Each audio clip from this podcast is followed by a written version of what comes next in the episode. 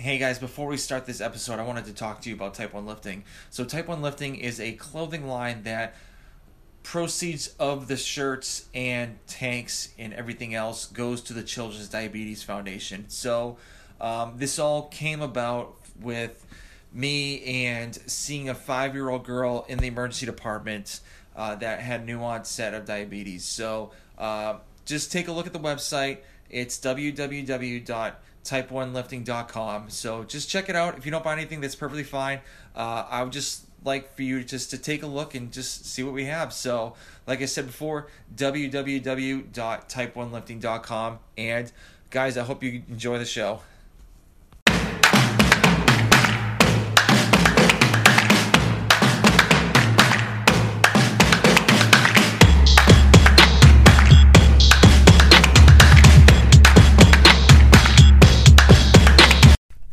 What's going on, everybody? Welcome to the Liftoff. Thank you for tuning in. Um, so, I just wanted to apologize for um, saying that Nick Urankar's episode was going to be on last Tuesday. Um, the reason why was um, I didn't get the coupon code on time just when I released the episode, so I put uh, Dex Hopkins on there, and uh, great. I one of my all-time favorite episodes um, with Dax because such a great dude. I've been following him for a long time, and I'm a big fan of his. Um, just his, you know, his style, um, the way he lifts, and pretty much, you know, just raising a kid and everything. So um, that I, that was one of my favorite episodes. But uh, for this week, Nick Urankar will be actually uh, on Tuesday, and we have a promo code for his new nutritional program that he has uh, that's going to go online. So um, once you once that episode comes out, scroll down to the show notes. Eh, the coupon, coupon code will be there, so you get a discount on the nutritional. Um, his nutritional site, and I'm actually looking forward to uh, try this as well. So um, I hope you guys take advantage of this coupon code because um, it's going to be gone after a while. So um, awesome. So Another thing is, so I recently last year, like a month ago, um, I actually got interviewed from a uh, from somebody else on a podcast. So um, she actually sent me the RSS feed for the podcast. Um, it was kind of it was kind of fun, you know, being interviewed instead of me interviewing the other the other way.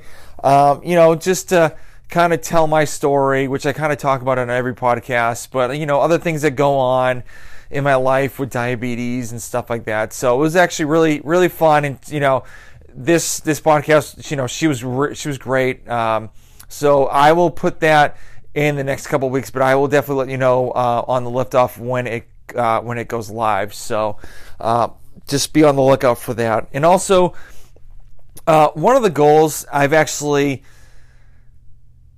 you know, thought about you know keeping uh, with my Olympic lifts. Um, I've actually gotten a lot stronger, and um, really, really, you know, I've I've hit in a constant lift every single time with the snatch and clean and jerk. So the goals for me is to for the snatch is just stay above 225 on my snatch and just kind of keep it that way until as long as I can do it. And also uh, with my clean and jerk. Um, keep it at you know obviously keep it above 315 because uh, lately I've been hitting those numbers pretty constant. And obviously you know there may be some days that I won't be able to hit that lift both the lifts but you know it's okay. But at least try to hit those lifts on a continuing um, like just constantly. So uh, I'm you know obviously I snatched today I hit 225 felt really good. Um, I did 235 and hit it pretty good too.